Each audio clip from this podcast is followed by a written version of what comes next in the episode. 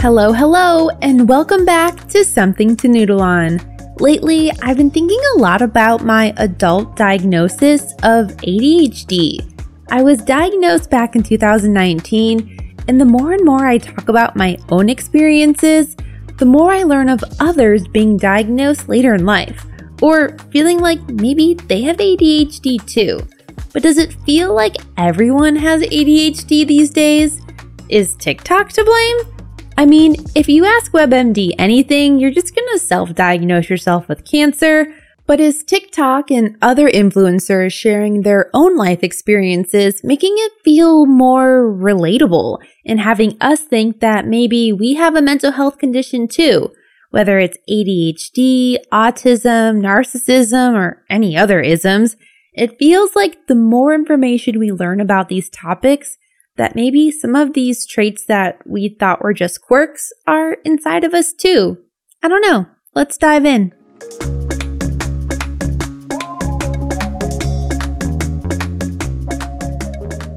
I wish I had known growing up that I had ADHD. Unfortunately, I lived in a household where my mom doesn't believe in ADHD. She says it doesn't exist and believes that it's the result of bad parenting.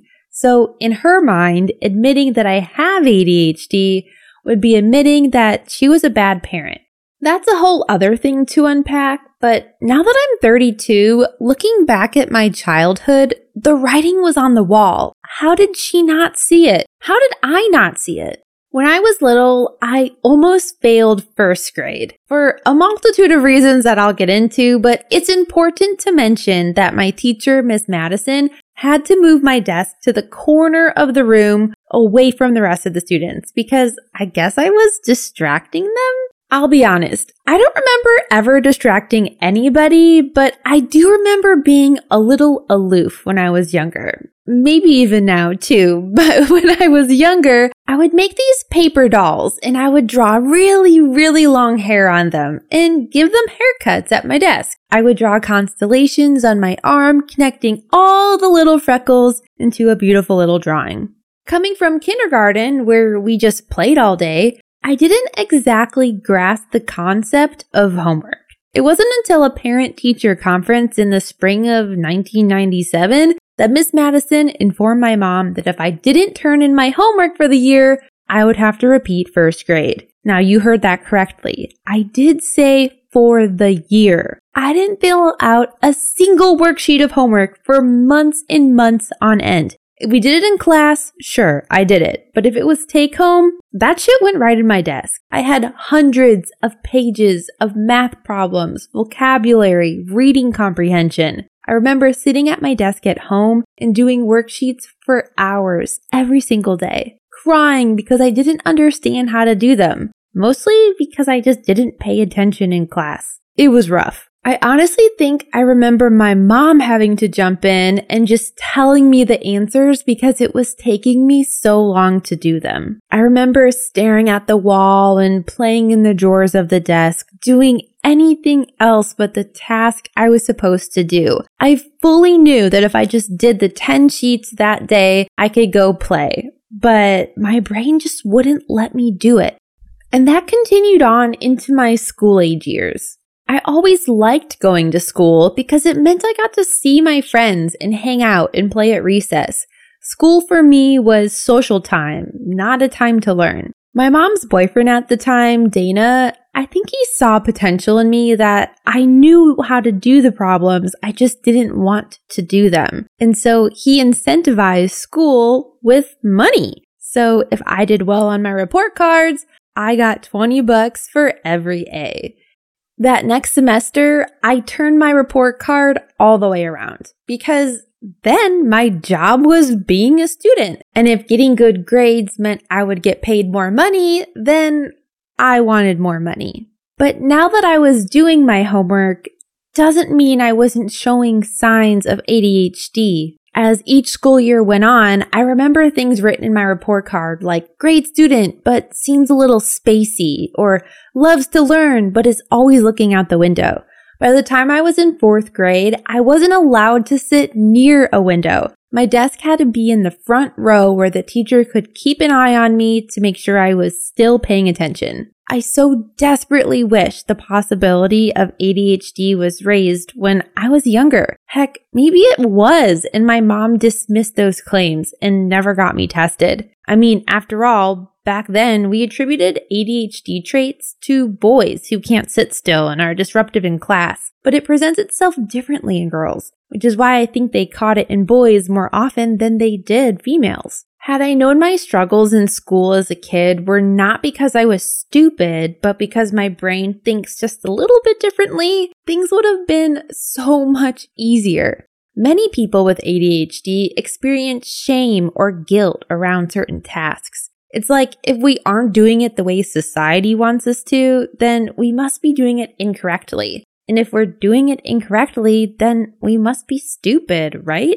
I know that's not true, but it's hard to tell your brain differently when it just doesn't want to do the task. I always had a really hard time with standardized tests. In fact, they made me feel really, really dumb. I can honestly say every single standardized test I've ever taken, I don't think I've ever finished a section 100% before the time was up. I always had to fill in the bubbles as a guess because I didn't understand how to manage my time properly with the allotted questions that I had. This was especially true when it came to math.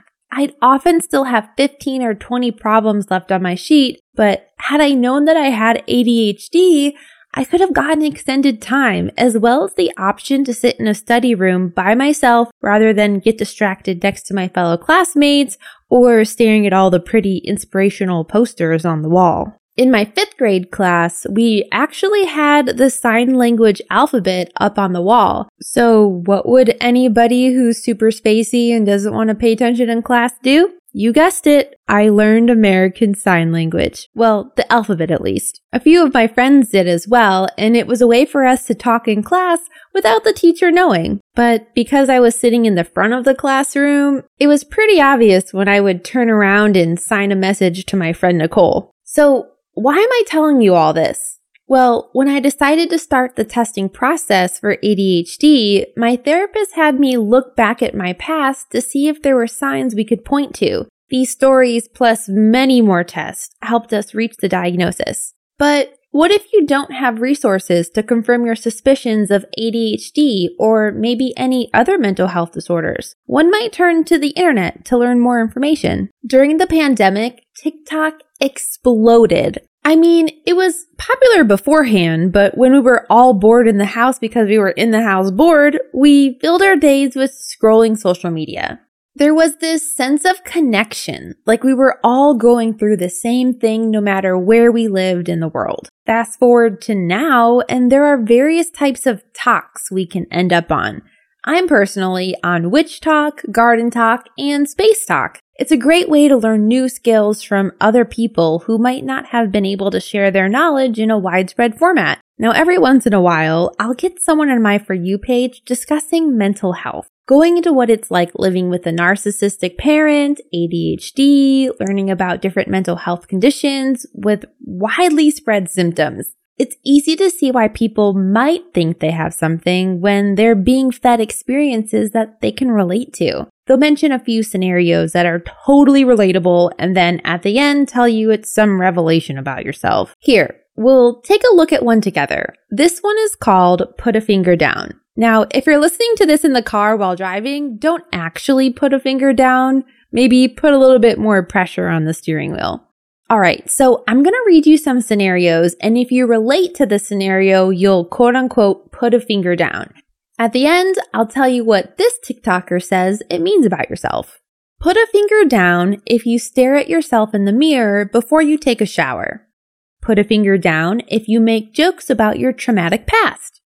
Put a finger down if you zone out a lot. Put a finger down if you prefer to be anywhere else rather than home. Put a finger down if you take long showers, but really you're just standing there. Put a finger down if your room is a mess. Put a finger down if you have been using the same towel for at least a week. Put a finger down if you dress up nice one day and then look like a hot mess the next. Put a finger down if you forgot to do your skincare routine last night. Put a finger down if you still have stuffed animals and you're over the age of 15. Put a finger down if you forgot to brush your teeth yesterday. Put a finger down if you laugh when someone is crying. Put a finger down if anyone has ever asked you why you're mad when really you're just zoning out. Put a finger down if you have been cooking stuff like pizza rolls and tater tots for the past week. Put a finger down if you have useless items in your room, but you keep them around because they make you happy. And put a finger down if you're still wearing makeup from the night before. Do you have any fingers left? These are all things someone on TikTok is suggesting is related to being mentally unstable. If you have a couple of these things or even all of them, you might start to go down this rabbit hole of self diagnosis. And before you know it, you think you're anything but normal. But what's the difference between some of these supposed unstable traits and just being part of the human condition? I mean, seriously, just because you don't feel like doing your skincare routine or laugh in an uncomfortable situation doesn't mean you're mentally unstable. Hell, if you remember to change your towel every week, I might think you're a serial killer or something. Okay, I'm kidding. Okay, maybe I'm not kidding. I don't know. Listen, I don't change my towel every week. And if you think that's gross, then screw you because I don't shower every day. And if you think that's gross, then maybe I am mentally unstable. I don't know. What, why are you pointing fingers at me, bro? Moving on. For those of us in the ADHD community, you might have been affected by the Adderall shortage. Why was there an Adderall shortage? Well, according to Vox, it's a combination of the Drug Enforcement Agency keeping a limit on production to limit the potential for abuse coupled with the fact that there's more demand. So to boil it down or put it simply, there is a rising need colliding with the restricted supply. But if millennials aren't having children, then why is there a rising need? In my opinion, more and more people are self-diagnosing on TikTok and then seeking guidance from their doctors to get a proper diagnosis because TikTok gives us a window into people's lives and they can share their experiences.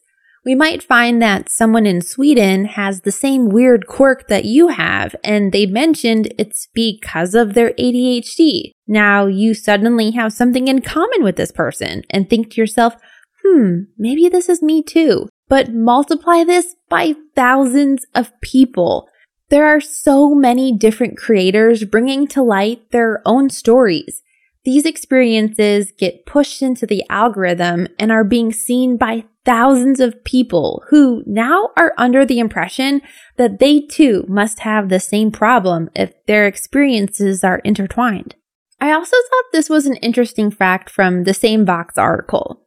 It says, according to the CDC, about 6 million children between the ages of 3 and 17 have been diagnosed with ADHD as of 2019 in the US alone, and that boys are twice as likely to be diagnosed than girls.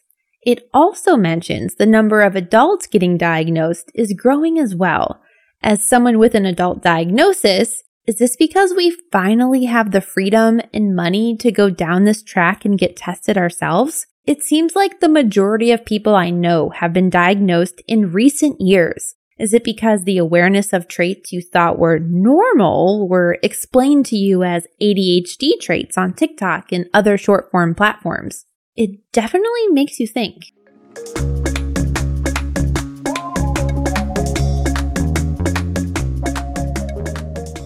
I don't want to dismiss anyone who did find out through social media that a weird quirk or something they did could be a trait of something much larger.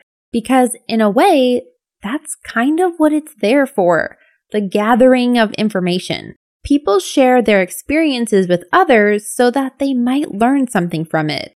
I like to think that no experience, no matter how big, small, good, or even bad, is wasted because each trial teaches you something about yourself, life, and those around you. Sharing information helps others learn from your own experiences. For me, getting diagnosed has changed my life. So if you feel like you might have some extra noise going on bouncing in your head, it's worth it to get a professional opinion. Through therapy, I've learned ways to manage my daily tasks so they don't feel so overwhelming. While I do use medication as a tool, I don't actually take it every day. Actually, most of the time I forget to take it. I only take it when my tasks start piling up and things feel like they're spiraling out of control. I'm not saying to do this. This is just what I do. The way I see it is that I don't want to be on medication. I take it just long enough to learn some really good habits and then I'm off of it. But then when those habits start failing and things start falling to the wayside, that's when I go back on the medication. This is just what works for me and my brain. I'm digressing a little bit here. Back to the main point. Should we be using other people's experiences as a litmus test for our own diagnosis? I personally think that mental health is a spectrum. You might have a little bit of column A, one thing in column B, and nothing in column C. And doctors might still tell you that you're neurotypical. Just because some of your quirks fit into other people's boxes doesn't mean you belong in that box. Heck, I don't think anyone belongs in a box. Our brains are so vast that there really isn't one size fits all for the things that ail us. Recently, I went to a bridal shower and the conversation started getting a little deep. We were talking about social media, dopamine, and mental health. The bride's sister then shared a story of how her daughter used to be level headed before she got her own cell phone. Now she's on TikTok all day and suddenly is coming up to her mom saying she has anxiety and depression. The woman shared with me that she doesn't actually believe that her daughter has these things, but that strangers claiming to be experts on the internet are suggesting this because she worries about school or doesn't feel the need to make her bed every morning, and that means she's depressed or has anxiety. While I do think if a child comes to you with a problem, you should try within your means to see if you can resolve it rather than dismiss it. But I understand where she's coming from because to her, her daughter is fine one minute and then over the course of a few weeks feels like her life is spiraling. It's easy to relate to people and their experiences if what they are saying is similar to your own story. I just want to remind you that you are the author of yours and someone suggesting an edit doesn't mean it fits your narrative.